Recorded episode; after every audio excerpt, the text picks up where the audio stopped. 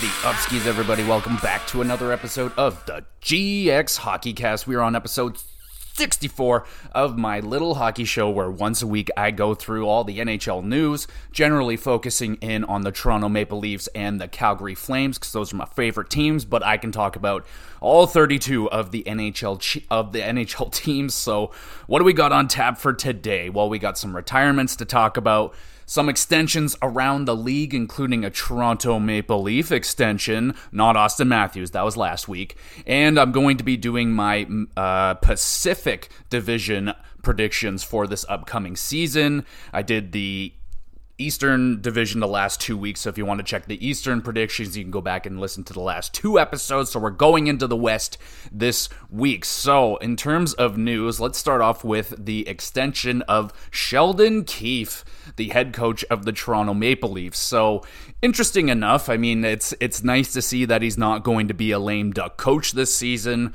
meaning that he's going in with one year and his future is unknown. So now he's locked in. So how do we feel about that? Me personally, I really like Sheldon Keefe more so his character and his messaging in terms of how good of a coach he's, he is. His record, I mean, is very, very good. He's got a great record uh, as the as the head coach of the Toronto Maple Leafs. I mean, it's a it's a pretty well uh, made team, but he's coached them very well. He took over for Babcock, and he was fantastic. And yeah, it's just that he's generally made some not great decisions in the playoffs, maybe overusing Kerfoot and Justin Holl, but now those two guys are gone, so that's a bonus. So we'll see how that goes with him, but generally pretty solid coach. I mean, I'm fine with them. I I just love the guy ever since I I watched the the I, man, I feel like I, I it's got to be like a bingo card situation now. But again, I'm going to mention the Amazon documentary, the Toronto Maple Leafs one, and Sheldon Keefe was just saying everything that I wanted him to say, and he's not like. I don't know. There's been oh, it's such an up and down with Sheldon Keefe because last year he called out like Matthews and Marner, and then he had to like rear it all back and everything. So I don't know, man. Uh, I don't know who's running that team at this moment. It's like it's like Brendan Shanahan and like Matthews Marner, I don't know. But Sheldon Keefe, he's a good, solid coach right now. Um, I feel like if there was a better or a more experienced coach, especially like in the playoffs or something, I feel like they would upgrade. But in I didn't really see a coach out there that was you know that screams so much be- better than Sheldon Keefe. I think Sheldon Keefe is a fine coach for right now. But I mean, just because he signed, it doesn't mean that he's safe if he blows it in the playoffs again this year and gets completely outcoached and just makes a lot of questionable decisions in the playoffs. And uh, yeah, maybe he's going to be on the hot seat. But I think it's just good to get that cloud off of the team. It's like, okay, well, who's going to be the coach? Is he? So now that's gone. We don't have to worry about it. Especially Sheldon Keefe doesn't have to worry about it. So he's locked in. We're good with that. I'm fine with it. I like Sheldon Keefe. So we'll see how it goes with him. I still don't think is like I don't think he's like, oh, he's going to be here guaranteed for three years. I mean, coaching is so hot and cold, and especially with Toronto, they could fire him and eat up the money. It doesn't matter. And also, I didn't hear how much he's getting paid, but I imagine it's pretty an okay, fair deal. But again, it's Toronto; they have so much of that kind of money, so it doesn't really matter. They can give him a whole bunch.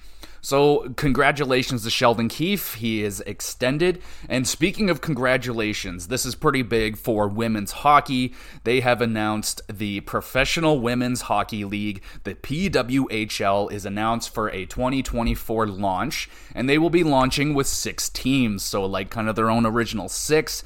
And they're going to be having Montreal playing, Toronto, Ottawa, New York, Boston, and St. Paul, Minnesota. I like that because, I mean, Minnesota is like hockey town in America. So I like that. It's uh, that's a big step for the women's hockey in general. They've been going through a lot of just ups and downs lately. I I'm not like an expert on that, but I think they had like one league they wanted to make and it fell through, or they had a league and then it just went out. But hopefully now this is going to be something uh, that's going to stick around for women's hockey and it's just going to hopefully keep growing. This is exciting. Like, this is the start of something that could be here for hundreds and hundreds of years. This could be the women's hockey league. So, congratulations to that. I, I don't know anything about where the games are going to be streamed and everything. Hopefully they do a lot better on that and promote it more on Sportsnet. They don't they haven't done a really good job outside of like their own NHL programming like other tournaments and like AHL, OHL, they don't really talk about that stuff anywhere near as much. So hopefully they get a good balance of talking about women's and men's hockey. That would be good. So great start. PWHL. That is going to be fun. Hopefully, I don't know how fast they're going to expand, but you know, six teams off the bat. I mean, eh, it'll be fine. It'll be fine. And we have a retirement to talk about. Carl Hagelin has retired. I believe it's from injuries, but he was in the NHL for, I think it was 11 seasons there, it said. And obviously, most well known for his run there with, with the Pittsburgh Penguins, hooking up with that HBK line. Phil Kessel. I think it was Nick Bonino. Um, yeah, Nick Bonino and Carl Hagelin. Just so much speed on that line, devastating in the playoffs, and a Stanley Cup champion. I think he was there for both of them, but regardless, uh, really fast player, great, nice flowing blonde hair, and a really solid overall career. He wasn't like oh, he's a, I don't know if he would ever crack like a top 100 player in the league, but just a really good, solid guy a nice piece that would be added to good playoff running teams. So Carl Hagelin, I mean, it sucks that it's it's over, but Stanley Cup champion, right? So at least he had that, and he got the opportunity to play with Phil Kessel. Speaking of Phil Kessel, just quickly mentioning he's still not signed. He's come out and said that he would like to play this season, which is fantastic. And he says that he doesn't really care about his Ironman streak anymore. So if you know, I, I feel like maybe some teams that might be a thing. They're like, oh, well, if we have to kind of keep Phil Kessel in the lineup when maybe we don't want to certain nights. That apparently isn't going to be an issue with Phil Kessel. He's already got the record. No one's really close to touching his record. I think the closest guy right now is Brent Burns, and he's like you know 39 and he's still like 400 plus games. So you know i think it's pretty safe that kessel's going to hold on to that record for quite a while but i would love to see my boy play. I mean again preferably if he plays for a team that i like that would be pretty awesome but I don't know, maybe he goes back to Boston or something. Maybe there's a fit there. I don't know. But regardless, I just want Phil Kessel back in the league, please. And thank you. So someone please sign him. I don't think he would want a lot of money or anything. He just wants to play, man. He loves hockey. So someone sign Phil Kessel. And what else do we got in terms of big news? I don't think there's really anything else in terms of the big, big stuff. A couple of minor signings, uh, and literally just a couple of minor signings. The Toronto Maple Leafs sign Benoit to a one year uh, league minimum deal. And I know Steve Dangle, he made a big video about it. Not really a big video, but he like jokingly was like, I think I'm going to make a video about it. And I understand why, because Benoit is a really good shot blocker, and I think he's good. Um, a decent physical option. So maybe he's he's not necessarily going to be Luke Schenn, but he's definitely a lot more affordable than Luke Schenn is in Nashville. He got like almost two and a half million dollars. I mean, good lord. But uh, I mean, not a bad depth signing option now. Is this guy going to crack the lineup? There's potential. Maybe he does. He could be that kind of seventh, eighth guy. And if he's just someone that you can put there and just be defensively responsible and you can rely on him for a few uh, decent solid games and minutes and stuff like that, I'm good with that. And I've always been reaming on, especially with the with the blue line of the Toronto Maple Leafs. They need more shot blocking guys. They need more guys that can hit and be physical in front of the net. Let's just take a look. How big is Mister Benoit? And also, what is your first name? Sim- Simone. Okay, yeah, Simone Benoit. He did play a lot of games last year with um with the Ducks. He got into 78 games. But uh, yeah, they they didn't do great. He is six foot three, so that's nice. He's only 24 years old, so I don't think there was like necessarily a lot of potential behind this player, but a solid, big, young defenseman. So we'll see what goes on with Simone Benoit. I like the signing. I mean, it's it's league min. If he plays in the minors, he might be a guy that can come up, like I said, be a seventh, eighth guy. Maybe if Giordano needs a break, this is the kind of guy that they might call in to uh, to fill in that gap. So that's cool. I like that signing. And only one other signing. Devin Shore signs a league minimum deal with the Seattle Kraken. Just a solid depth signing. More than likely, I don't know. I don't know. They have a lot of depth in Seattle, and they're pretty good with it. So we'll see how Devin Shore gets if he can crack into the Seattle Kraken lineup. So I think that's pretty light news week. There's not a whole lot going on. So I think we're already ready to go into more season preview slash predictions. Let's get to the West. Let's do the Pacific, and we are going to start off with the Vegas Golden Knights, your current Stanley Cup champions. So, obviously they're riding on cloud nine right now. Stanley cup champions expansion team did it in only six seasons. A lot of success around the vegas golden knights and they're looking to do it again i would imagine. They still look like a very solid team. So how did they do in the offseason? Well they lost teddy blueger he's off to vancouver. Laurent brossoit he is back to winnipeg and Jonathan Quick has gone off to New York. And yeah, they got everybody else re signed. They brought back Howden for two years, Dora Dorofeyev, and they made some big off seasons. Well, Barbashev had his big re signing as well. So we'll get into the team on Cap Friendly and we'll just go through how does this team look? Well, they have no money, obviously. Vegas plays very tight to the to the cap, and right now they're they're negative four million dollars, and um, I think they're going to be fine to go at the beginning of the season once LTR LTIR is used and Robin Lehner and everybody else is put onto that. You got uh, GM Kelly McCrimmon, who is uh, very safe right now. He's won himself a Stanley Cup and virtually predicted the year he was going to do it. Well done. Bruce Cassidy, I mean, God leaving the Bruins and then shoving it up their hoop with a Stanley Cup. I, I enjoy that quite a bit. So, how does this forward core look? Uh, it's looking pretty similar to it did last year. We got Jack Eichel here.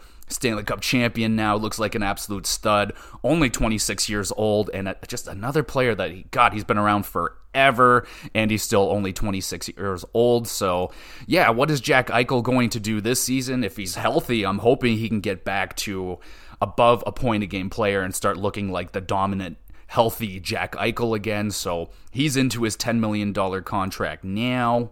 And he is the Vegas's first line stud center. Is he a superstar in this league? I would I would say so. Maybe he doesn't it doesn't look like it as much on the Vegas Golden Knights because they're kind of a four line team. Everybody's getting involved. They like to spread the love a little bit, but I, I would say your forward um, MVP would be Jack Eichel in terms of production, but then you got Mark Stone, the captain of this team.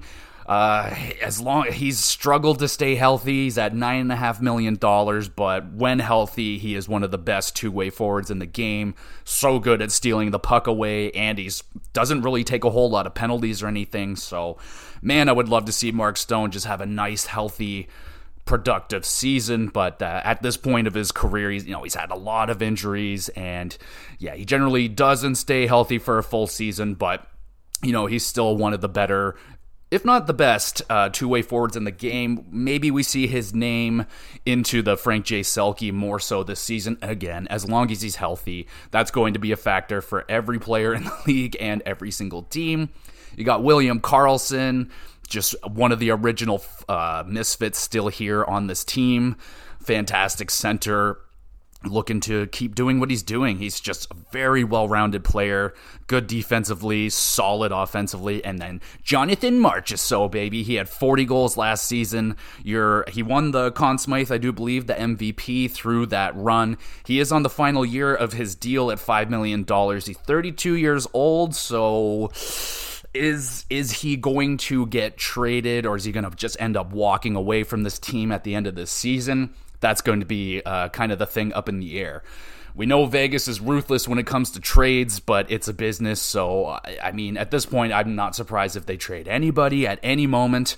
But uh, Jonathan Marchessault, they're probably their best goal scorer on the team, and he is on his last year, so he could pop off hit 40 goals again. I mean, that's probably the peak for Jonathan Marchessault, so I, I don't think he's going to hit 50 or anything, but a very, very good top six player. And then Ivan Barbashev. So there's going to be a lot of uh, I don't know really necessarily pressure, but he signed a big ticket, $5 million. I think it was five years as well. But yeah, he's locked in for a pretty good amount of time here, and he was an absolute stud in the playoffs. He looked fantastic. An amazing addition in the trade.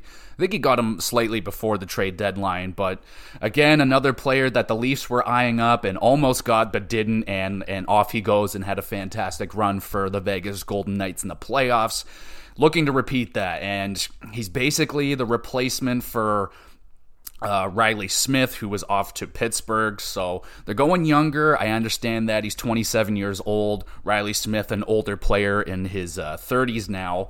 Um, what could Barbashev do in a full year with the Vegas Golden Knights? Could he hit 60 plus? He's done it before in his career. He's he's been able to get points and maybe now with a bigger role, we could see what Barbashev is going to do. But again, you I, I always have to have that thought. Once a guy gets his money, he's got his cup now. Like, is is that motivation going to be as high? We'll have to wait and see. But Barbashev, you know, he's that kind of player that I doubt is going to lose that fire. He's already he's a very aggressive, just a.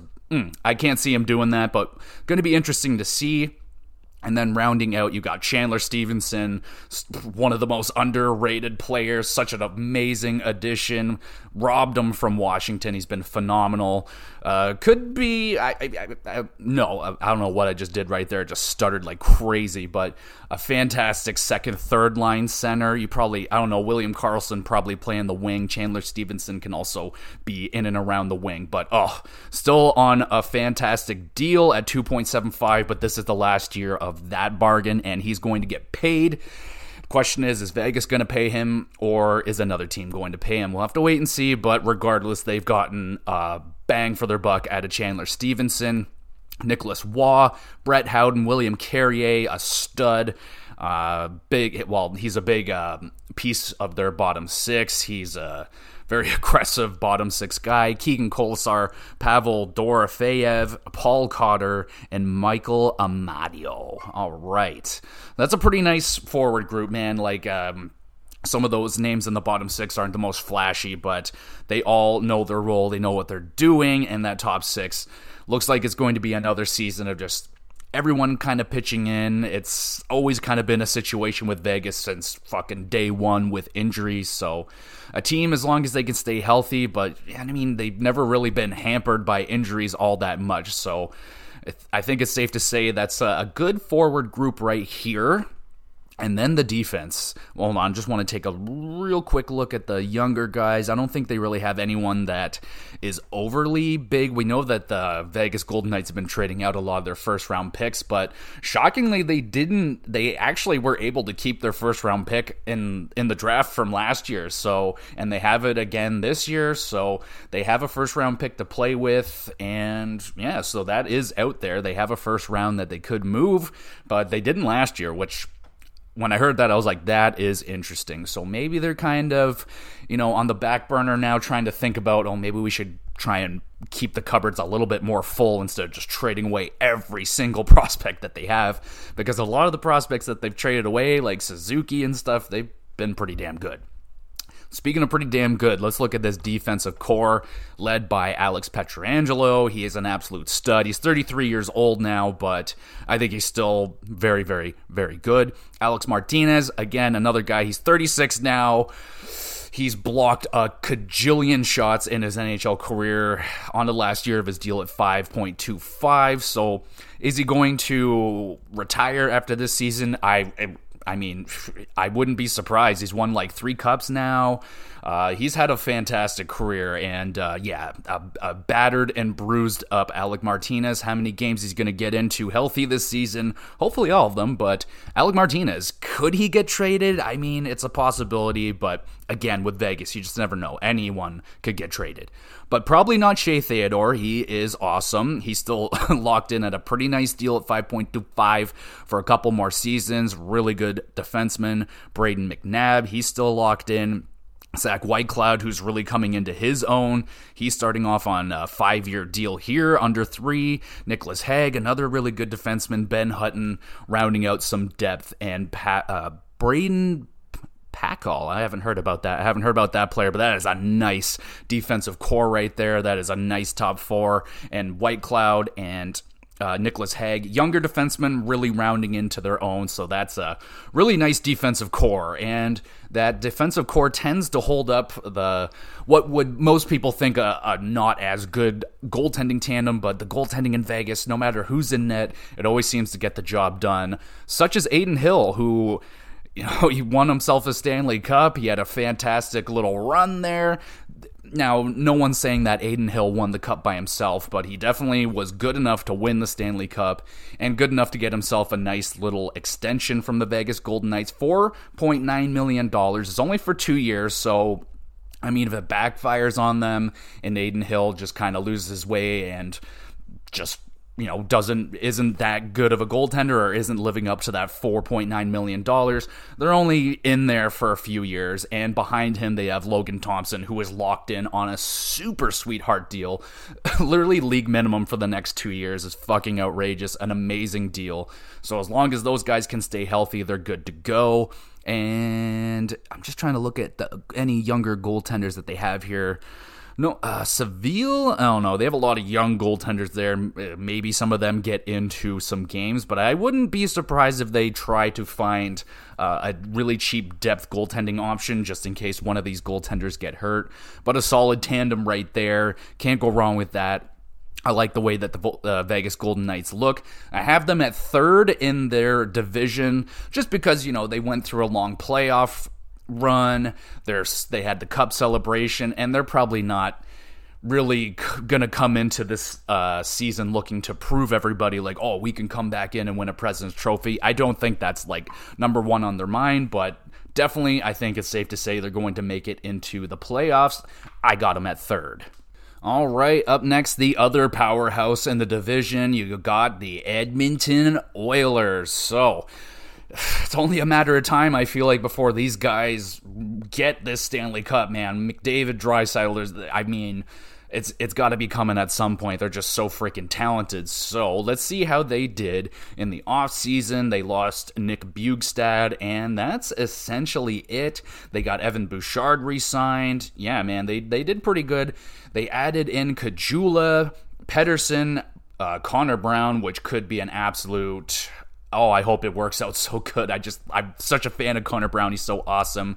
Gleason, Rodrigue, Lavoie, McLeod, and of course they got Bouchard re-signed. So not a whole lot, lot has changed with the Edmonton Oilers in um, over this past season. They did lose some guys like Yamamoto and Klim Kostin, which kind of sucks. It would have been nice if they kept Klim Kostin, but it seems like that was a sacrifice they had to pay to get out of some of the contracts because they are very, very tight to the cap. They um, they don't have any money. They're they're broke. They have no money. Uh, GM Ken Holland, head coach Jay Woodcroft. Uh, I like Jay Woodcroft. Pretty good. He's been doing a nice job there with the Edmonton Oilers. Been on some pretty decent runs there in the playoffs. So let's take a look at this absolute stud fest of a forward group who oh man, did they ever just slaughter the league last year? Connor McDavid, 150 plus points last year, and I'm not, I would. I think he could do that again. I don't think that's a career year and like, oh, he's never going to get close to that again. I think he's going to be just around that again. 140 plus points for Connor McDavid, I think, is just going to be the regular for this guy for probably until rather there's some sort of offensive collapse in the league where I don't know they let goaltenders wear eight foot pads again and and all that stuff, but. I think I think Connor McDavid is just that freaking good, man. He is a cheat code on the ice. It's it's stupid how fast he is. Uh, he's still got three more years. He's no longer the highest paid player in the league. There's a couple guys surpassed him now, but still at $12.5 million, which honestly I think is a bargain for how much points he puts up. And in the playoffs, he's been ridiculous. I just feel like it's got to be only a matter of time before we see Connor McDavid lifting that Stanley Cup and his partner in crime, Leon Draisaitl.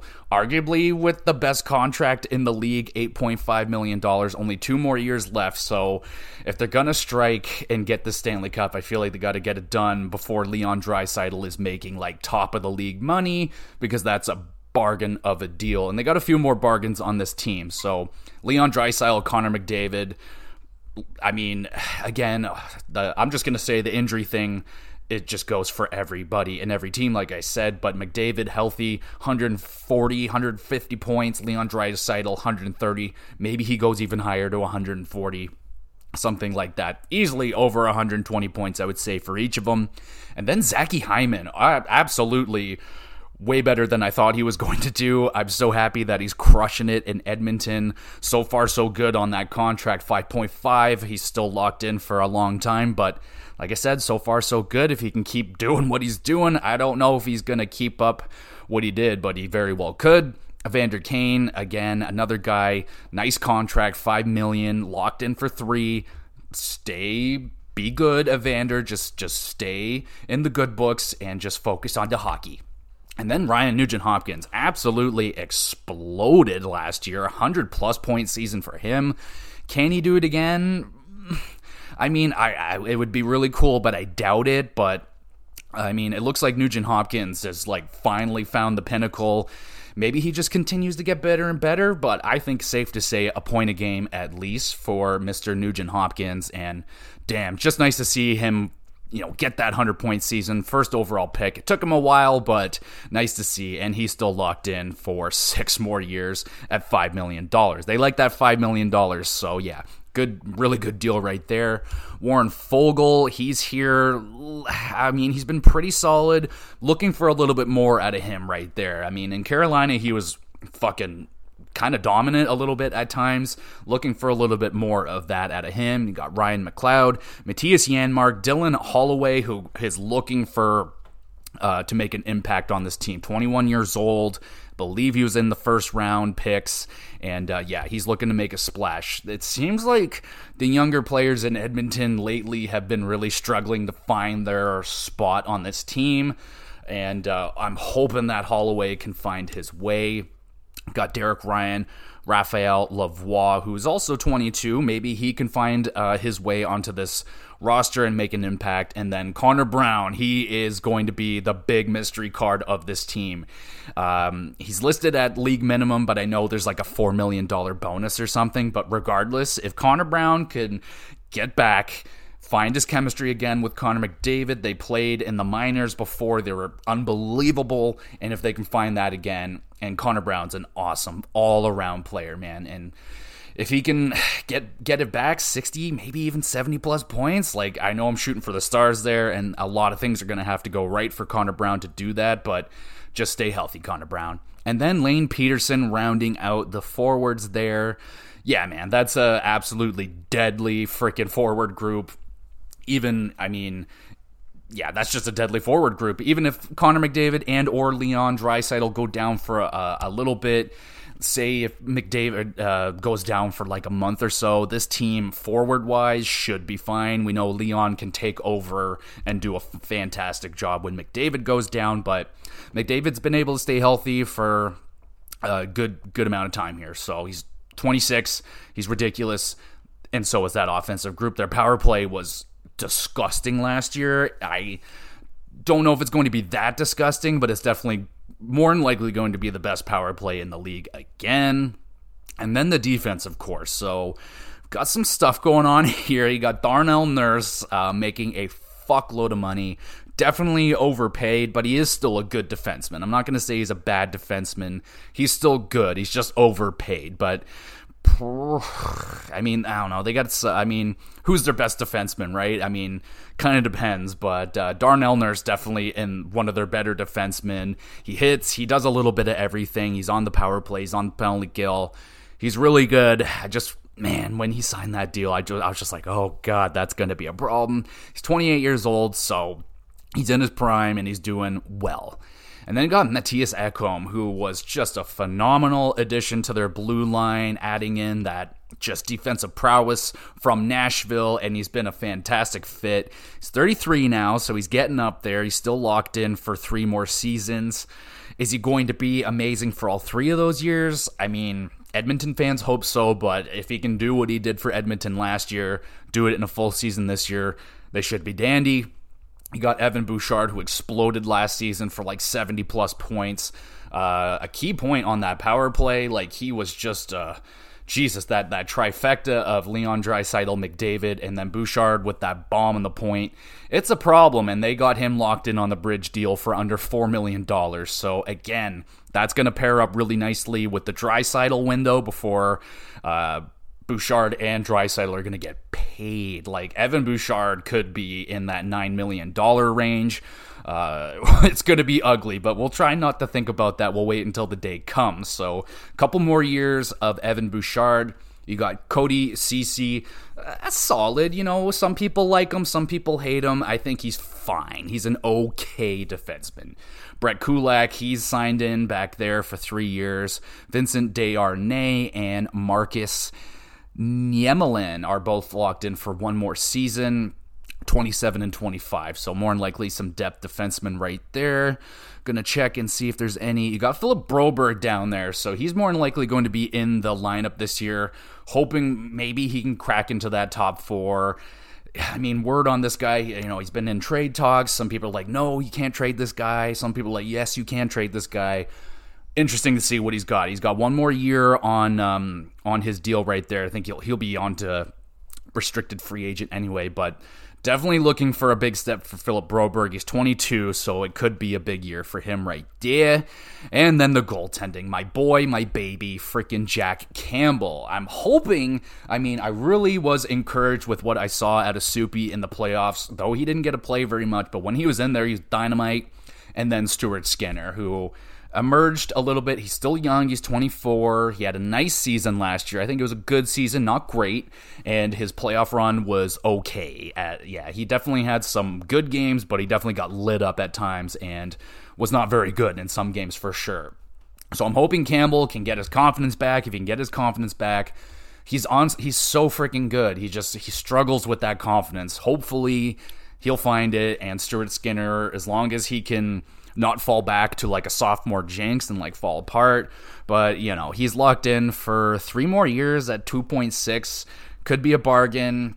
We all know that Jack Campbell at this point is is very much so overpaid looking to live up to that $5 million contract. But goaltending tandem, it should be solid enough. But um, I think this is a really good team, man. That forward group is probably the best in the league with that power play. The defense is pretty good. Mattias Ekholm has been an unbelievable addition. If he can stay healthy, that'd be really good. And Campbell, just find your way, baby. Get back to the happy soupy that that we all love. And yeah, looking for Broberg to make a big step and an impact on this team. And I'm just looking through here uh, Jake Chiasson, Drake. Yeah, there's a lot of just like depth guys. Like Greg McKegg is still out there. Whoa, that's that's pretty cool. Yeah, man. Okay, so Edmonton, I have them at their first. I got them listed as first. They're powerhouse, man. They're gonna be they're gonna be tough to stop for sure. But I don't think Edmonton fans are all that worried about regular season. It's it's all about the playoffs at this point. They they got to get through, get into that final four, and then hopefully make it to the Stanley Cup finals this season. They're definitely one of the better uh, teams in the West this season. I got them finishing first, but again, it's going to come down to the playoffs and how much of a splash they're going to make down there this season. Could be the big one this year for Edmonton. And now for my favorite team in the West, the Calgary Flames, who had just a fucking such an annoying season last year, man. It's one of those just they could never get there was just consistently spinning wheels. They could not get any traction going last year at all. No win streaks. They were just uh, so many overtime losses. We are very aware of that. Markstrom just would not remain in his net. Sutter was just depressing everybody in a nine mile radius in Calgary. Thankfully, he is gone now. I wish they pulled that trigger earlier. If they did, probably would have made the playoffs because they literally missed it by one point. They had more points than Florida. Florida made a big splash in the playoffs. And yeah, all around, there was just a lot of disappointment around Calgary last year. Huberdeau fell off of a cliff offensively. Kadri wasn't didn't necessarily live up to people's expectations, but I don't know. He did pretty much exactly what I was expecting, honestly. Everybody wants to leave Calgary all of a sudden, and yeah, so things haven't been fantastic for Calgary. So let's try and talk, let's try and figure out if we can get some optimism into this team. So How'd they do in the offseason?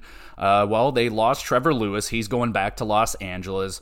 No more Milan Lucic. He went back to Boston. Matthew Phillips, sadly, is off to Washington. I know some people were kind of uh, hoping for Matthew Phillips, but he is now gone to Washington.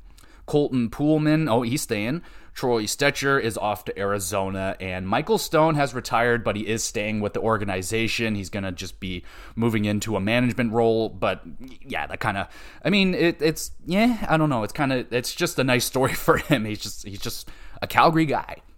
And then signings, they didn't get up to a whole lot in the offseason in that uh, perspective either. They got Hunt, Pros Pospisil, Poolman, Oesterle, Lyle, Jones, Pettersson. So no big names there at all. They lost Toffoli as well in a trade to New Jersey, but they brought in uh, Sharangovich, who I am a fan of. But let's take a look at this team on Cap Friendly and see how we're doing here. So no money. I mean that is that is the situation for a lot of people in the NHL right now. So yeah, no not a lot of money to work with. In fact, none.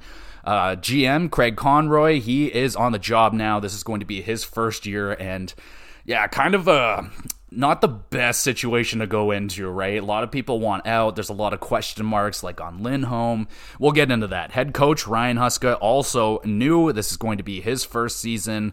No more Sutter, so Huska uh, he could have a good start here, at least a rejuvenated team, a team at least motivated to play for this coach. They definitely did not want to play for Sutter last year. Players came out and said that if this guy's if he's staying, we're going, that kind of deal. So, yeah, they've already lost enough players over the last few seasons, you know, so that I don't think they want to lose everybody. All right forward group we are led by Jonathan Huberdeau. He's got that massive uh, eight year extension kicking in now at $10.5 million. And I know last season was an absolute disaster, but I feel like very strongly that he's going to bounce back. I mean, he really didn't mesh well at all with Sutter's systems. So I feel like their their goal now is to get Huberdeau going. They're gonna have to uh, with that deal kicking in. So it's going to take him till he's 38 years old. Jonathan Huberdeau is the type of player, like, he's not an overly physical guy. He's not banging bodies and stuff. So he could be offensively solid for the majority of that contract. But is he going to ever hit like 115, 120 points like he was in Florida? very, very doubtful, but I think Huberdeau should be able to get back to that point a game range at minimum. That is at least the minimum what I'm banking for. If he's a little bit under that, I mean, it's going to be a really rough ride for Huberdeau if he doesn't at least get back to to that because yeah, it's yeah, it's just not going to be good. That's a lot of money and if he's only getting like 60 points, it's going to be bad and he's going to be relied on heavily for power play and to to really get people scoring because he's so good at passing, and Calgary's been struggling to find a guy to score goals. And hopefully, Nazem Kadri uh, could get some more goals this season. He's on a six. He's still locked in for six more years at seven million dollars. He's 32 years old right now, and yeah, I mean, I never thought that uh, Kadri was to do what he did in Colorado, getting almost 90 points. I wasn't expecting that out of him when he got to Calgary.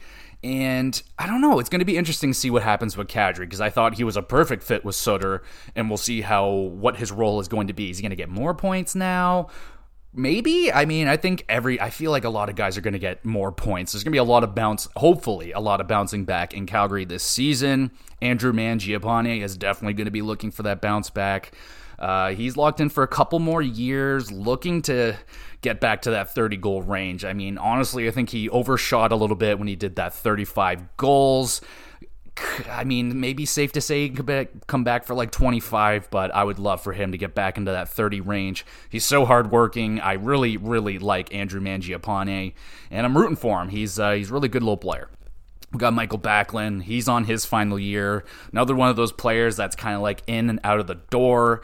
He's definitely upset that he didn't get the captaincy. There's no captain on this team right now. So, I mean, if they want to give it to him, fine. Like, I don't care. But he's, I don't know. He's not going to be here for much longer. But I think he's the longest serving Calgary Flame at this point. So, yeah, he's kind of uh, an important piece. It'd be nice to keep him. But I don't know. If they keep him around, is that just going to like prolong this team kind of sitting in the mushy middle of the league, or should maybe this team be considering moving into a rebuild? Maybe I don't know. Maybe that's a topic we talk about a little more in detail another day. Uh, they got Blake Coleman. He's locked in for four more years. Hasn't really lived up to that to that contract. Really like Blake Coleman too. He's just been struggling with injury and really hasn't gotten it going. Elias Lindholm in the final year of his fantastic contract under $5 million.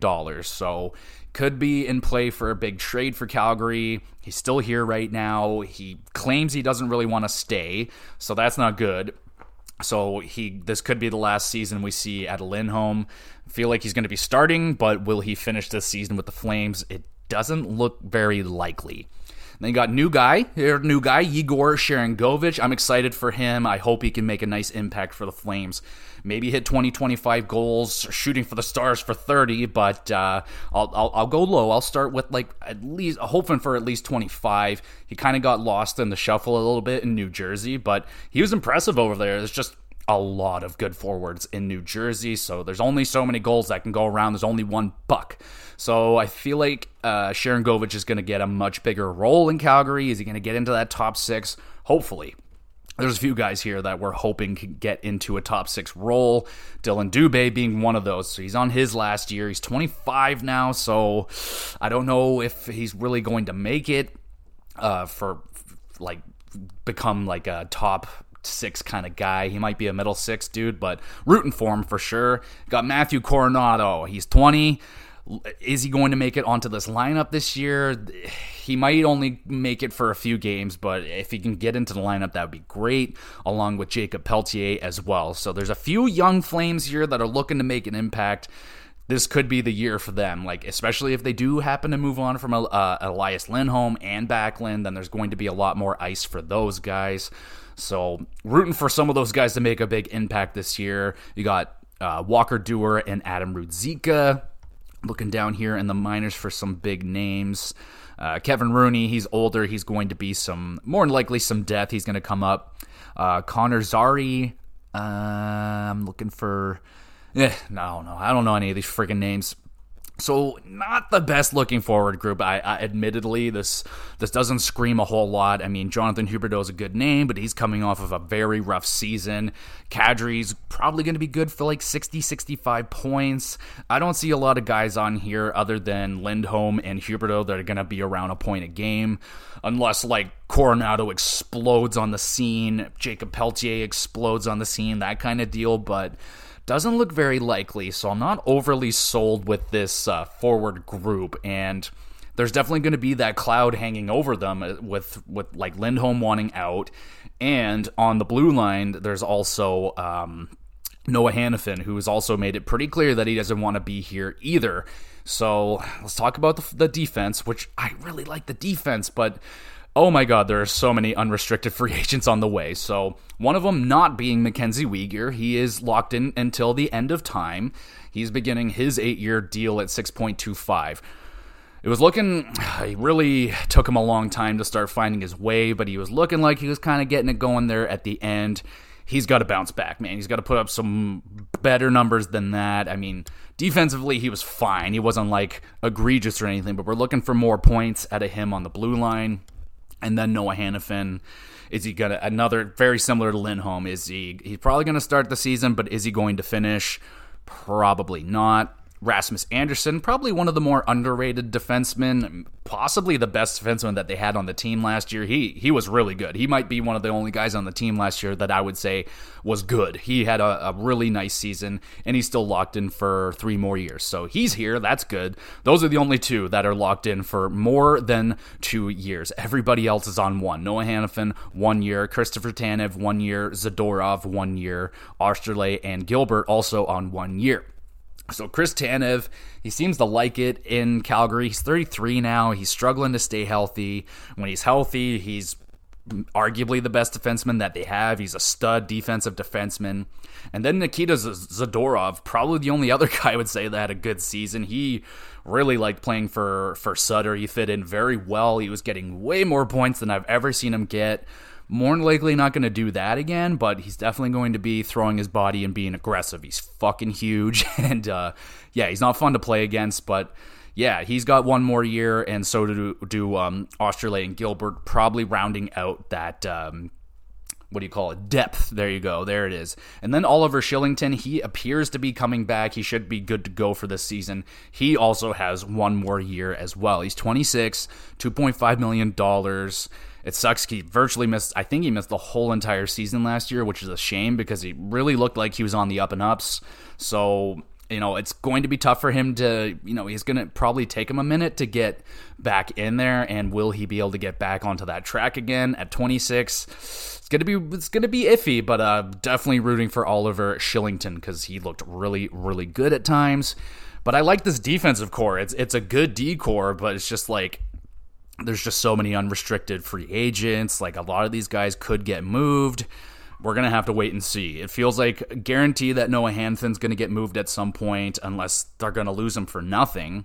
And I just don't see the Flames really being that like a play. I can't see this team really making the playoffs unless their goaltending stands on their head and Jacob Markstrom is going to have to bounce back big. 33 He's got three more years on a $6 million deal. One of the few players that actually came out and said he wants to remain in Calgary, so so that's nice. And uh, sadly, at times I was like, oh, maybe he's the one guy that maybe they should move off of. But the goaltending tandem remains the same. Markstrom and Vladar both underperformed, man. I was rooting for Vladar. A lot of people were you know, demanding him to play more games. Even when he was getting more games, he wasn't amazing. He was only slightly better than Markstrom. And Markstrom, you know, he's making $6 million. You really want that goaltender to get going. He's bounced back numerous times in his career. He kind of has like a, a good, bad, good, bad thing going on right now. So if that continues, he's going to be good this year. But if he has another bad season, it's going to be not good. It's going to be really difficult, uh, probably almost impossible to trade that contract if he does happen to have like a sub 900 save percentage again this year. It's going to be next to impossible to move. And uh, Vladar, he's locked in for this year and next. He's 26, so like maybe he emerges, but I don't know. I think he's still like a solid fringe backup goaltender, but I don't know. He I, I like him personally yeah, so this team's not amazing. There's um they have that Honzek kid. They drafted him this year. I doubt he's going to crack the lineup. Uh, he's only 18. He's probably just going to play in the juniors this year. Yeah, man, they it's going to be I don't know, man. It's it's like I have the you know, the the the the fact that I'm a Calgary Flames fan and I would love for them to do good, but just in all honesty, me looking up and down this roster, like that forward group, the the dark cloud hanging over Calgary right now, the fact that everybody kind of wants out, Sutter just kind of wrecked everybody's confidence and yeah, so I'm really hoping that Calgary can bounce back with a new GM and a coach. They got a new arena on the way. It's going to take a minute before it's built, but it's coming, so that's a bonus. So Personally, I have Calgary listed at fifth, and that's being kind of a Flames fan a little bit. I could see them going lower than that. I don't really have them making it into the playoffs at all. They might be in the mix, but I, I honestly don't think they're going to be in there, man. I'm very sadly to say, but I have them at fifth. They could get into the mix, but I, I hope they make their decision. This this is a team that kind of looks like they're going to be in that mushy middle, which I think is the worst position you can be in in the NHL. You're not going to get a great draft pick, and yeah, you're going to kind of make your fans really disappointed by just missing out by a point or two like last year. So, but I mean, and they lost Toffoli, They lost some. You know, that was their best offensive guy last year. So I mean, it doesn't look like it's going to be a very fun season for Calgary unless these rookies just emerge and Huberdeau comes back and gets like 100 points and, Ka- and Kadri just gets 100 points. There's a lot of things that, yeah, a lot of things are going to have to go right for Calgary to get back into the playoffs. Markstrom's going to have to be Vezina caliber again. And I just don't really see it. So I have them at fifth rate at uh, this coming season. So we'll see how it goes for the Flames. And now for the other uh, Canadian team that's in the West Vancouver Canucks. So they've had, uh, God, they've just been cursed. They're literally just a cursed franchise since they got here. It's been a rough ride for Vancouver Canucks fans, and I don't think it's going to get all that much better. So let's dive into it. How did they do in the offseason? Well, Ethan Bear is still out there. They haven't, like, he's not, hasn't signed with anybody. I would like to see them re sign Ethan Bear, but they have no money. Uh, Kyle Burroughs is sadly gone. He's going to San Jose. Collin Delia went to Winnipeg. Travis Dermott off to Arizona. Justin Dowling is gone. Brady Keeper as well. And how'd they do, they signed a few people. They brought in Teddy Blueger, which I think is pretty cool. I think it's Ian Cole they brought in. Soucy could be okay. Irwin, Shashenko. They re signed Hoglander, and Suter signs a two year contract as well. So not a lot of big, big names, but obviously they, they, they did what they can because they got no freaking money. They're negative $5 million right now. Um, GM Patrick Allvin, not good. Head coach Rick Tocchet. I mean, yeah, he he did a fairly okay, good-ish job once he took over for Bruce. And I don't know, man. I just I'm not I don't want to get fooled again because like like once Bruce took over, Vancouver was unbelievable. Everyone thought they were well, a lot of us thought that they were going to make the playoffs last year, and it was just a nightmare season for them. So Let's take a look at this forward group. You got JT Miller, love him or hate him. He's here for seven more years at $8 million. And it's not the worst contract. I mean, I know people rag on him for his defensive liabilities, but he did pull it together kind of uh, once Tocchet took over. So he's looking for a good bounce back. He still should be good for a point a game or more.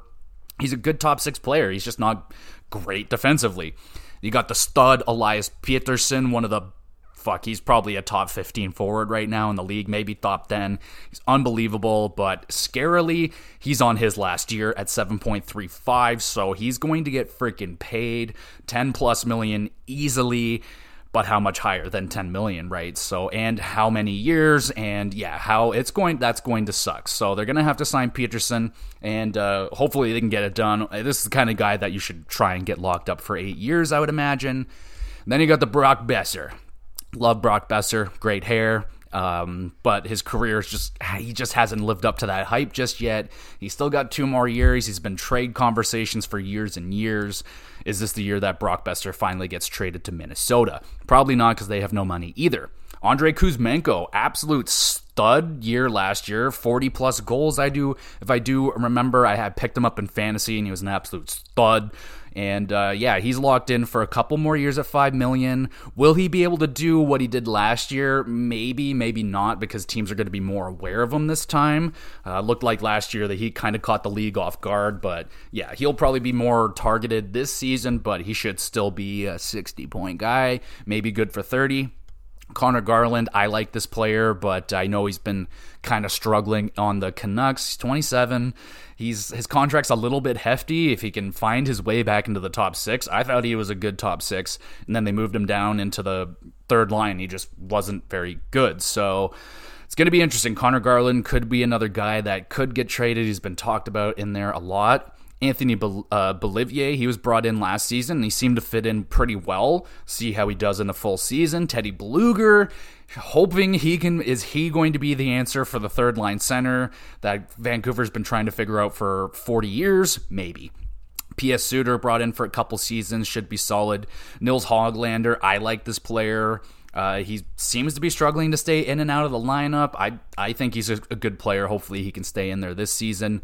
Dakota Joshua seems to be a fan favorite. He's 22, I believe. He oh sorry, he's 27. He hits a lot. he apparently hits a lot. Um, so looking for um, more hitting, I would imagine. Also, Anthony Beauvillier is on a one. He has one more year left at four million, so he could uh, really explode for like a, a, lot of points, or he could just be what Anthony Beauvillier has been for most of his career, like a 50, 40, 50 point kind of guy. But he looked pretty good for Vancouver, so hoping he can find his way. You got who else? We got Philip. Di Giuseppe. I really like this player. Solid depth player. You got Sheldon Dries and Jack Studnicka rounding out the depth right there. So, I mean, you got some really big hitters right there in JT Miller and Pettersson in terms of points. Pettersson is a superstar. Brock Boeser. Uh, I don't know. There's a lot of guys here that making a little bit too much money. They're a little bit too difficult to trade away. Yeah, I mean, there's definitely players that are good here. But um, yeah, there's I don't know, not the best forward group. There's some good players, like I said. Uh, in terms of let's just see. So long term injured reserve, they have Tanner Pearson there. He's kind of a question mark. Claims that he can play, but they don't have any money to bring him in. So they're kind of stuck in that situation with him. And some of the younger players are just trying to see uh, Aatu Räty. Maybe he can uh, make something happen. I, I don't know. I don't really see a lot of these guys cracking onto the lineup. Uh, maybe Podkolzin. I think that's a guy that's that's been trying to find his way onto the lineup. I mean, it goes safe to say it goes with every young player looking to make a step and looking to make an impact on the NHL roster. And then the defense, of course. So they're trying. they're trying. They made some additions and they're trying to make it a little bit better. So you got Quinn Hughes, absolute stud, fantastic defenseman, 23 years old still. it's unbelievable.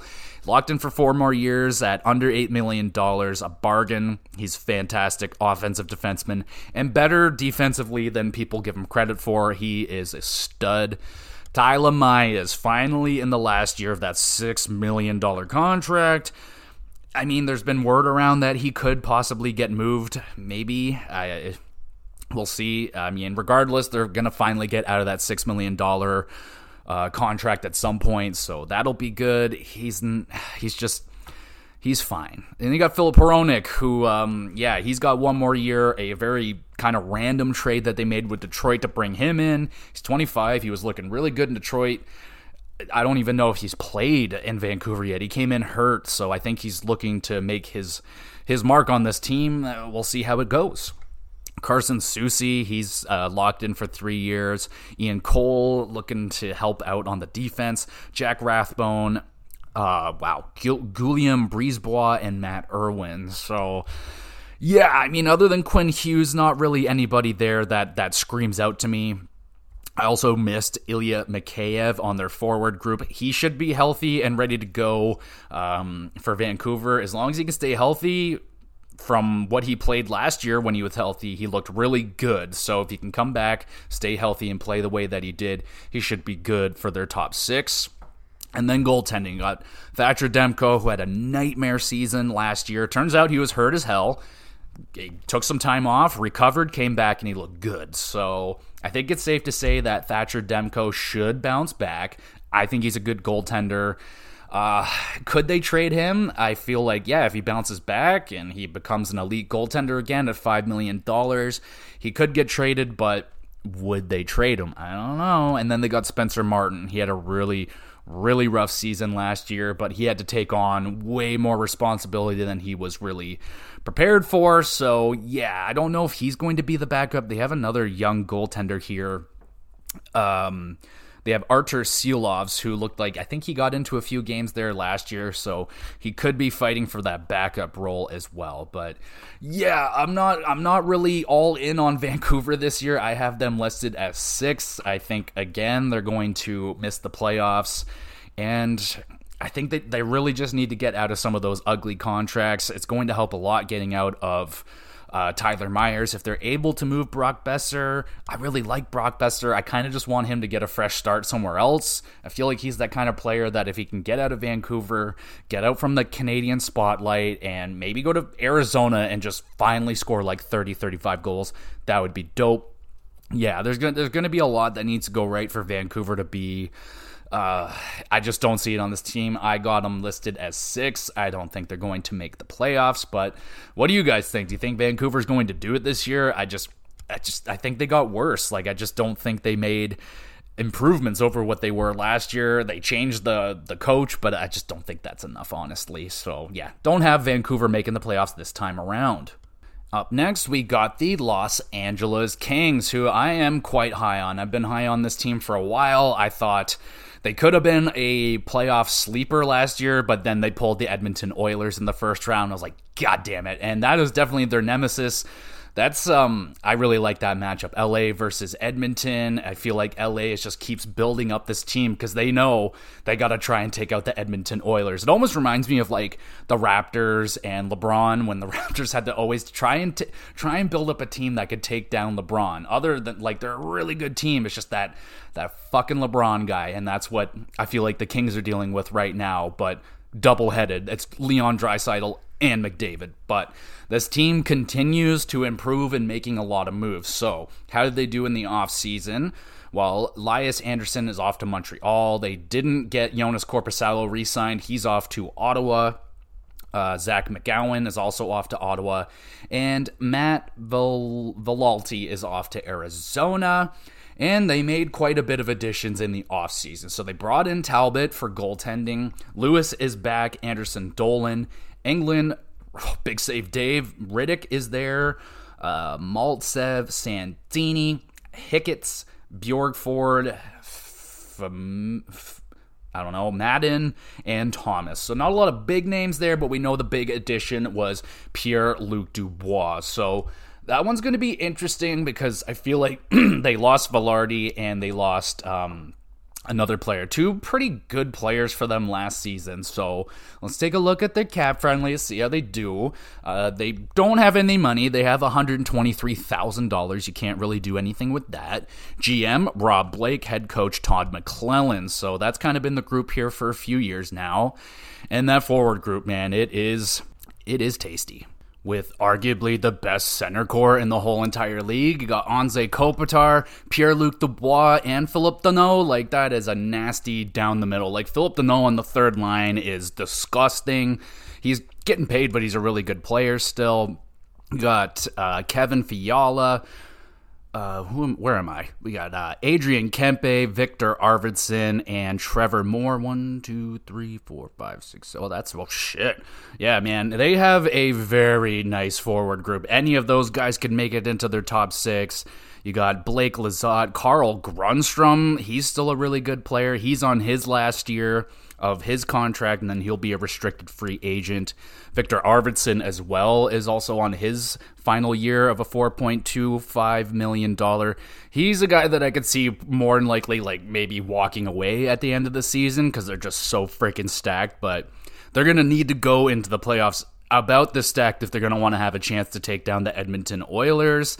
They got Quinton Byfield. He's 21 now. I know a lot of people think he's a bust, but that's that's insane he had a slow start to the season, but he really, really started to pick it up in the back half. So I think this is his third or fourth season in the year, so it could be his breakout season, and that would be huge for LA success.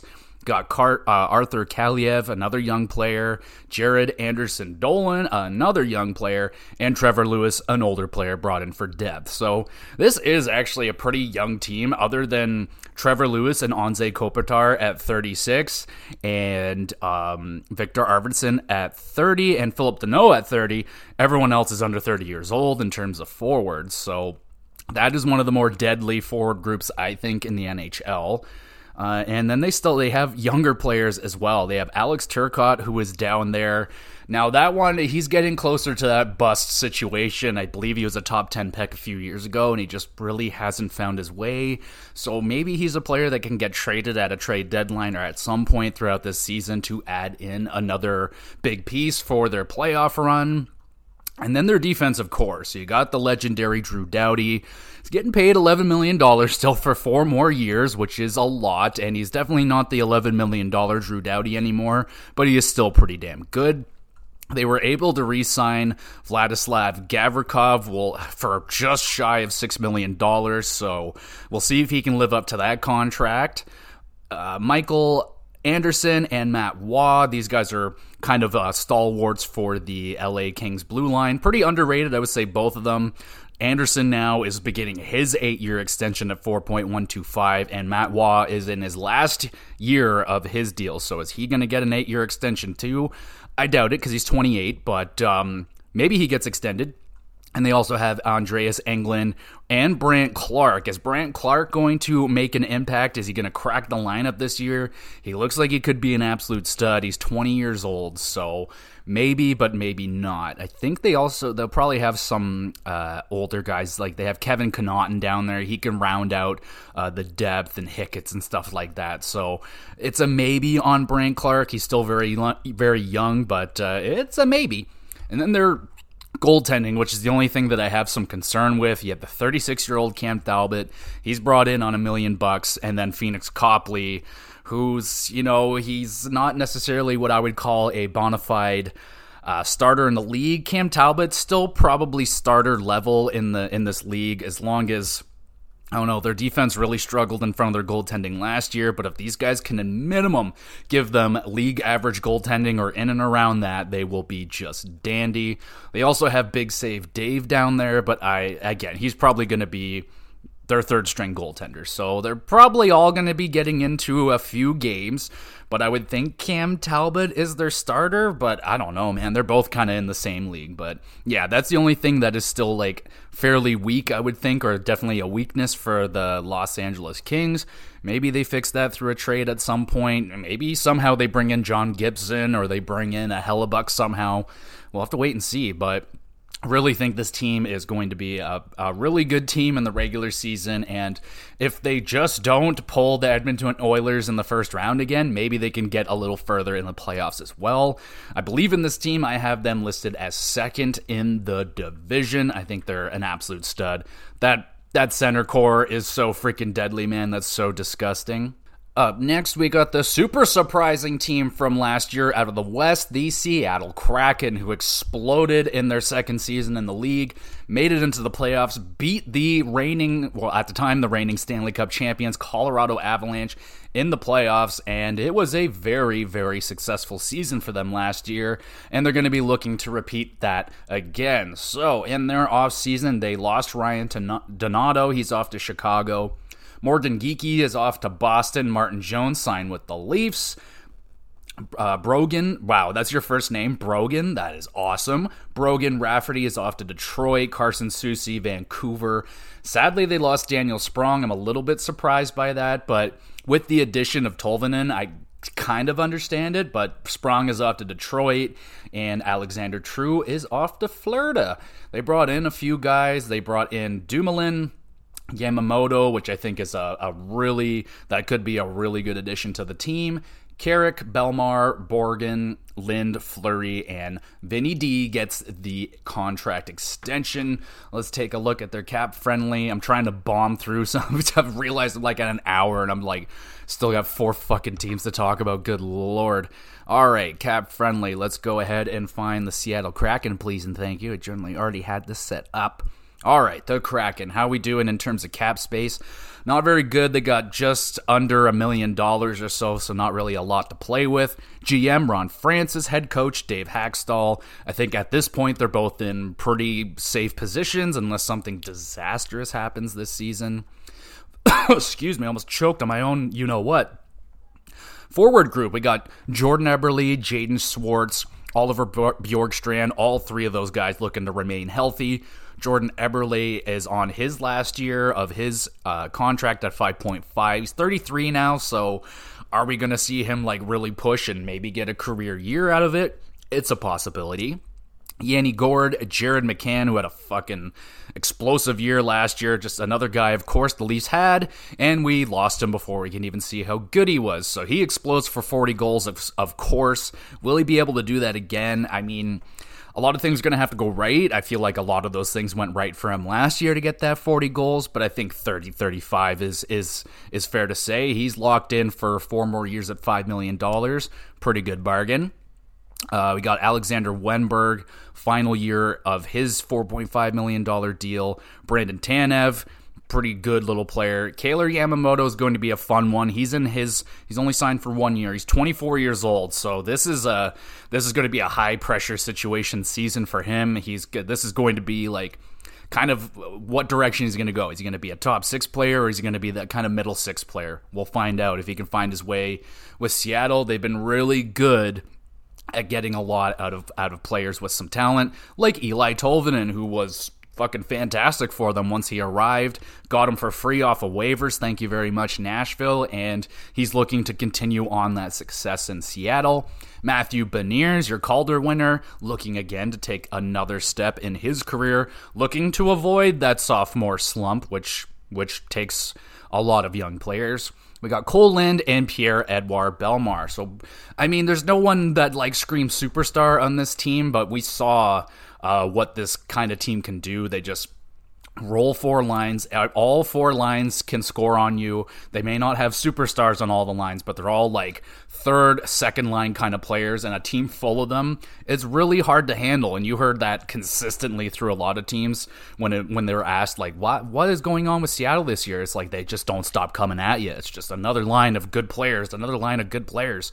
So I like that as long as they can keep you know, keep getting everything they can out of Tolvanen. If they could do that with Yamamoto, I mean, yeah, man, they should be good again in terms of forward.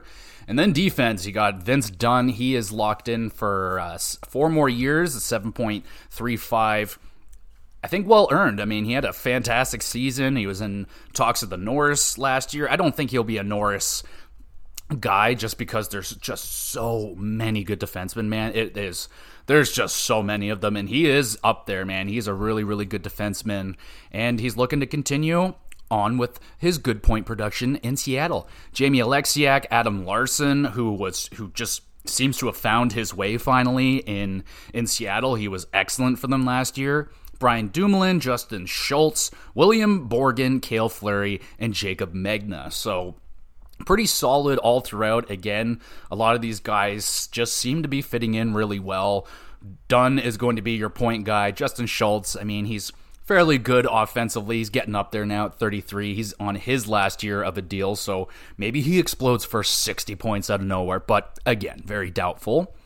In terms of younger guys down there, you got Shane Wright. I don't know if he's going to be playing this year. He's in a really awkward situation where he's like he's not quite good enough yet to be in the NHL. He's too good for juniors, and he's not old enough for the AHL or OHL or whatever. So maybe he cracks it into the lineup. It would be great if he can just become like a 40 50 guy, 40 50 point guy for them this season and start really uh, getting the ball rolling. But to call Shane Wright a bust already, he's 19 years old, so just relax. Give him a minute. Um, trying to see if there's anyone really, really, really interesting. I don't really see them. And then they're goaltending. So if you've been following along with this podcast for a minute, you might know that I don't like Philipp Grubauer very much. He ruined my fantasy season once. I drafted him. He was fucking terrible, and I got last place, and I was very upset about it. So they decided to keep him. They moved on from uh, Martin Jones, who, I mean, Grubauer looked good in the playoffs, so there was that, but he's, for the last few years now, he's not been a good regular season goaltender, so they're praying that he is at least decent this year. I feel like he'll be, those will probably be the best year he's had in Seattle, so there's that. Chris Driedger, he's on his last year. I don't know if he's going to be playing or not. Uh, hopefully, because he just hasn't been able to stay healthy and play a game for for the Kraken really yet. So that sucks. They got Joey Daccord there for um, goaltending depth. He's probably going to be third string. He might be the backup. They also have Andrew uh, Andre Burakovsky. He's on long term injured reserve. I believe he'll be uh, ready and healthy, ready to go for the season. He'll be another major part in that top six. A really good addition to the team last year. And yeah, man, I I like this team. I think they're going to continue to be a good competitive team. Uh, looking for Matty Beniers to get even even better. Is he going to hit that point of game player just yet? Maybe not, but I think he's going to have a better season than he did last year. He just seems like that. He just seems very mature for his age. He seems, yeah, he just seems like a player that's been in the league a little bit longer than than a 20 year old has. So yeah. I like the Kraken. I have them listed at fourth place, and they should be playoff bound. Will they make as big of a splash as they did in the playoffs that they did uh, last season, I don't know, but they were definitely the biggest surprise. It was like them and New Jersey took the biggest leap forward. And uh, yeah, the Kraken are going to continue uh, to look to remain in the playoffs because playoffs equals more money, and people like more money. All right, and I saved the best two teams for last, Anaheim and San Jose, because we all know they're they're playoff bound and they're going to win Stanley Cups, right? Oh, oh yeah, they're both in rebuilds. That's right. All right, let's try and uh, let's just bomb through these two teams because uh, they're gonna have some rough years ahead of them. So. In terms of Anaheim's offseason, they lost Simon Benoit. He's off to Toronto. Jayson Megna, Justin Kirkland is gone. Prisky, Kevin Shattenkirk's off to Boston. Josiah Slavin is in Toronto. And Anthony Stolarz is off to Florida. They brought in some some people. They brought in some guys. You know, Alex Killorn brought in for four years. Gudas brought in for three. So some veteran guys here that can maybe shepherd along this team. I mean, they're they're more of a playoff kind of player, but these guys have the experience. They won cups. Uh, Gudas has been to the he went to the finals last year, so they're going to be here to help shepherd along some of the young guys. Hague, uh, U, Dostal re-signed. He got a two-year extension. Terry got a seven-year extension. And Stalock, uh, yeah, Stalock brought in as well for goaltending depth, I do believe. So let's take a look at this team on Cap Friendly. It's it's not going to be a very uh, beautiful picture. We um, Anaheim had an absolutely fucking miserable season last year. Uh, people predicted they were going to be bad, but not that bad. They were brutal. They were so freaking bad last year. It was it was kind of embarrassing. But they have a ton of money to play with. They got sixteen million dollars right now. So and but they still have to re-sign uh, Trevor Zegras. So they don't have all 16 million of that. How much is Zegras going to get? I would say in the range of like eight and a half, nine and a half million. I think that would be pretty decent. That's probably what they're going to be looking at. At least more than Troy Terry. So GM Pat Verbeek and head coach Greg Cronin. Uh, don't know how much longer either of those are going to be here for, but they're here right now. So, this forward group led by Troy Terry, he got his $7 million extension for seven years. He's 25. I think he's a really solid forward. Got Alex Killorn, Adam Henrique, Jakob Silfverberg, Ryan Strome, Frank uh, Frank Vatrano and Trevor Zegras, who still needs a contract. I doubt he's going to be missing any games in the regular season. I think they're going to get this done, but they're for just waiting as long as possible, I guess. So there's some decent names there, like Troy, uh, Terry, and Zegras, though they had pretty disappointing seasons last year. Um, they may not do much better than that this season as well, but maybe Trevor Zegras can really have a breakout season and get closer to that point of game range. Uh, people believe that this guy, uh, once the Anaheim Ducks start to build up a better team around him, he could maybe be a 90 to 100 point player. He has a buttload of skill. He is the master of the the Michigan, the Dishigan. So at least Anaheim fans have that to look forward to. Also, drafting Leo Carlsson second overall in the draft. Disappointing that they didn't get the first overall pick, but Leo Carlsson is a pretty nice constellation prize. Good chance we see him, at least see a debut out of him this year. Maybe he's only here for the 10 games. He goes back down just to kind of save his confidence because the Ducks are going to be dog shit again, which I think they're probably going to be, maybe he doesn't want to be there for that. They also have uh, Brock McGinn, Max Jones, Mason McTavish, another young player looking to take another step. I'm quite high on this player. He's only 20, but he's another player that seems to play more mature. I like this player, man. Like, I wouldn't be surprised if like maybe now that Leo Carlsson's here, maybe Leo Carlsson will be the captain of the future, but Mason McTavish, he could be uh, maybe a captain, maybe an assistant captain. I just think I, I, really like that player. Looking for him to take another step. Got Sam Carrick, Brett Leason, and that's about it for forwards. Uh, just checking to see if we got some big guys on injured reserve. Uh, Isac Lundeström is there, so wow, hello, and my cat is here yelling at me. Uh, let's see if there's any big names. Uh, Jacob Perreault, uh, Regenda, Judd Caulfield, maybe related to Cole Caufield. Yeah, so yeah, this team is definitely in a rebuild. They have some some nice supporting uh, names here like Killorn and Adam Henrique, some decent veterans, but a lot of young players coming up. Leo Carlsson, Tab, McTavish, Zegras, so on and so forth. So yeah, it's it's a team that struggled mightily to score goals last year. I don't see them really being. I think they'll have an easier time scoring than they did last year, but you know they're still not going to score a lot of goals. And then defense. We still got Cam Fowler here. Just loves being a duck. I, I got to respect that. Brought in Radko Gudas, Ilya Lyubushkin Also brought in Jackson Lacombe, Robert Haig, Colton White, and Jamie Drysdale. So Drysdale also needing a contract. He's not going to break the bank like Zegras, probably a bridge deal for Jamie Drysdale, but he's looking to be healthy and to make his impact on this team. They're they really, really need him to take that step uh, sooner rather than later. It's an okay. I, don't want to. I don't want to use the word bad, but Cam Fowler is a solid ass defenseman. Radko Gudas is going to make it a little bit more miserable to play the Ducks this year. Same with Lyubushkin. He's not nowhere near as mean as Radko Gudas, but he's he's not nice either. So yeah, I mean the most important thing for this blue line is for Jamie Drysdale to try and uh, go ahead and take that next step. I feel like they have some. Uh, oh, there's got to be Zellweger. Is that a guy that's supposed to be pretty good? Regardless, the Ducks are on a rebuild and they just need to take their time and develop their young people as best they can. And then goaltenders got John Gibson.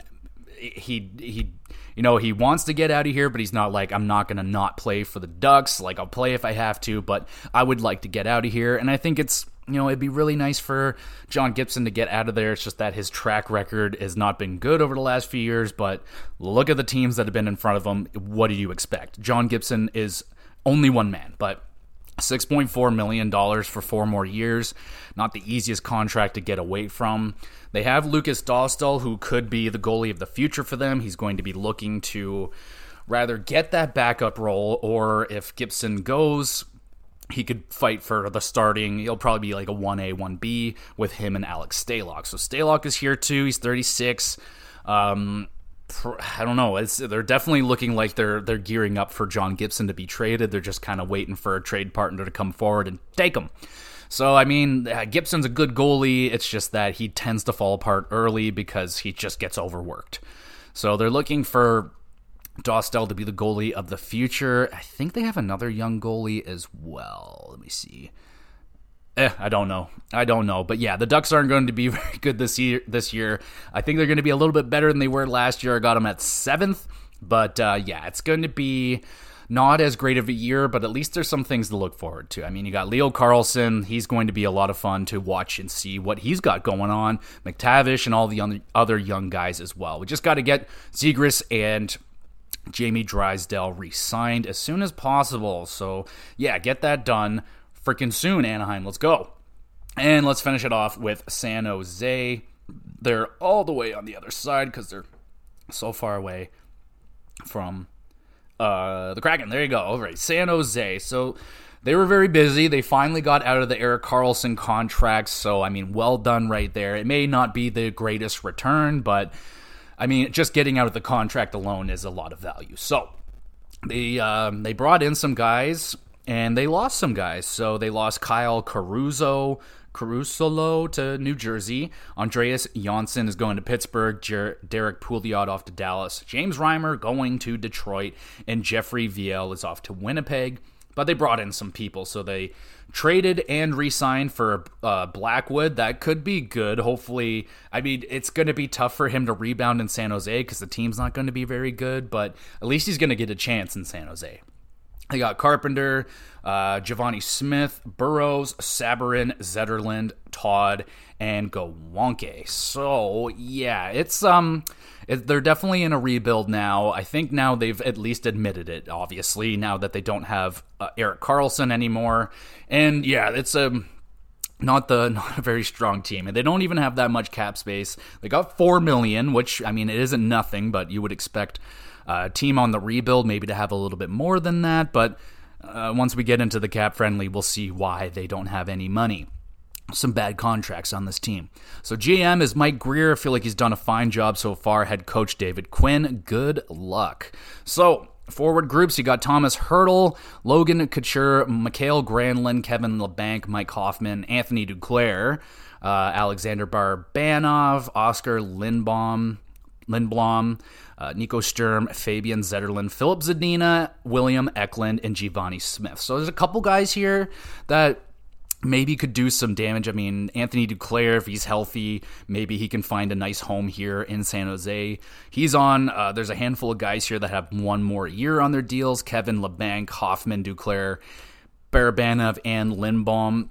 So maybe any or all these guys can have uh, nice, uh, motivated years, get maybe a little bit more points than they want to or would be expected of. Um, but yeah, I mean, it's it's not a lot of guys here. They're going to be like point game players or anything like that. Um, Thomas Hertl and Logan Couture, they're both pretty good. Logan Couture's 34 now. He kind of struggles to stay healthy for full seasons. Thomas a pretty damn good player. He's locked in for seven years, so I don't know. It doesn't look like he's going to go anywhere. It looks like he wants to be a career San Jose Shark, so good for him. Philip Zadina is going to be the fun one. So he's got one more year, but this is going to be a show me year for him for sure. So he's probably going to get a good chance. They're going to give him a shot, see if he can get somewhere in the NHL, maybe crack into that lineup. Is he going to hit that top 6? It's it's going to be hard. He's 23 now, so it's it's going to be tough, but we'll see for him. They have William Eklund as well, a young 20 year old player, probably going to be in the future. Don't know if we're going to see him very much this year. So, not a very riveting forward group in San Jose uh, defensively. You got Mark Edward Vlasic, Mario Ferraro, Jan Rutta, Radim Simek, Matthew Benning, Nicola, I don't even know what that name is, Kyle Burroughs, and Jacob MacDonald. So, yeah, pretty weak looking uh, defensive core right here. Mark Edward Vlasic still on that $7 million deal for three more years. He's 36. He's not a bad defenseman, but yeah, that he just has not lived up to that contract.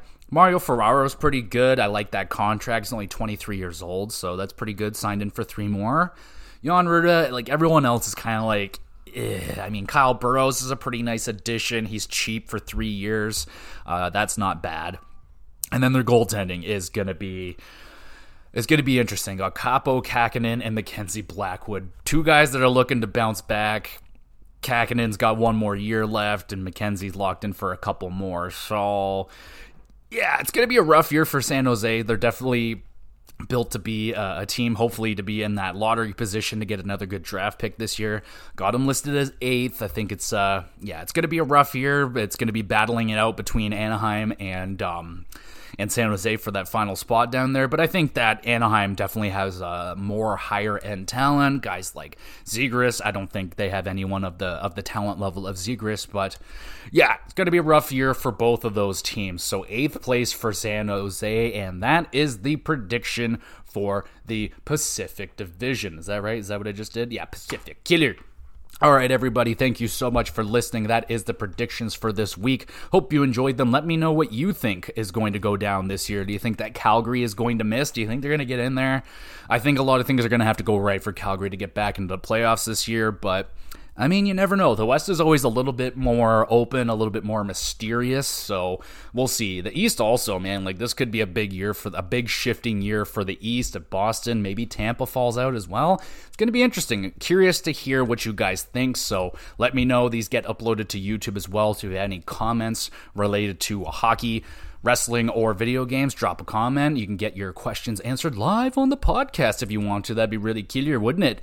So do that. You can follow along on Twitter or X. All the links are going to be down in the subscription. So, again, thank you everybody for listening. Go out there and enjoy yourselves a nice long weekend. Oh, baby, we're getting close to hockey, man. It's September now, so we're getting close. It's almost preseason time. And then once October rolls around, we're into the hockey season. Then off we go. So, that'll be fun. All right, everybody, we'll be back again soon with some more GX Plus Cast.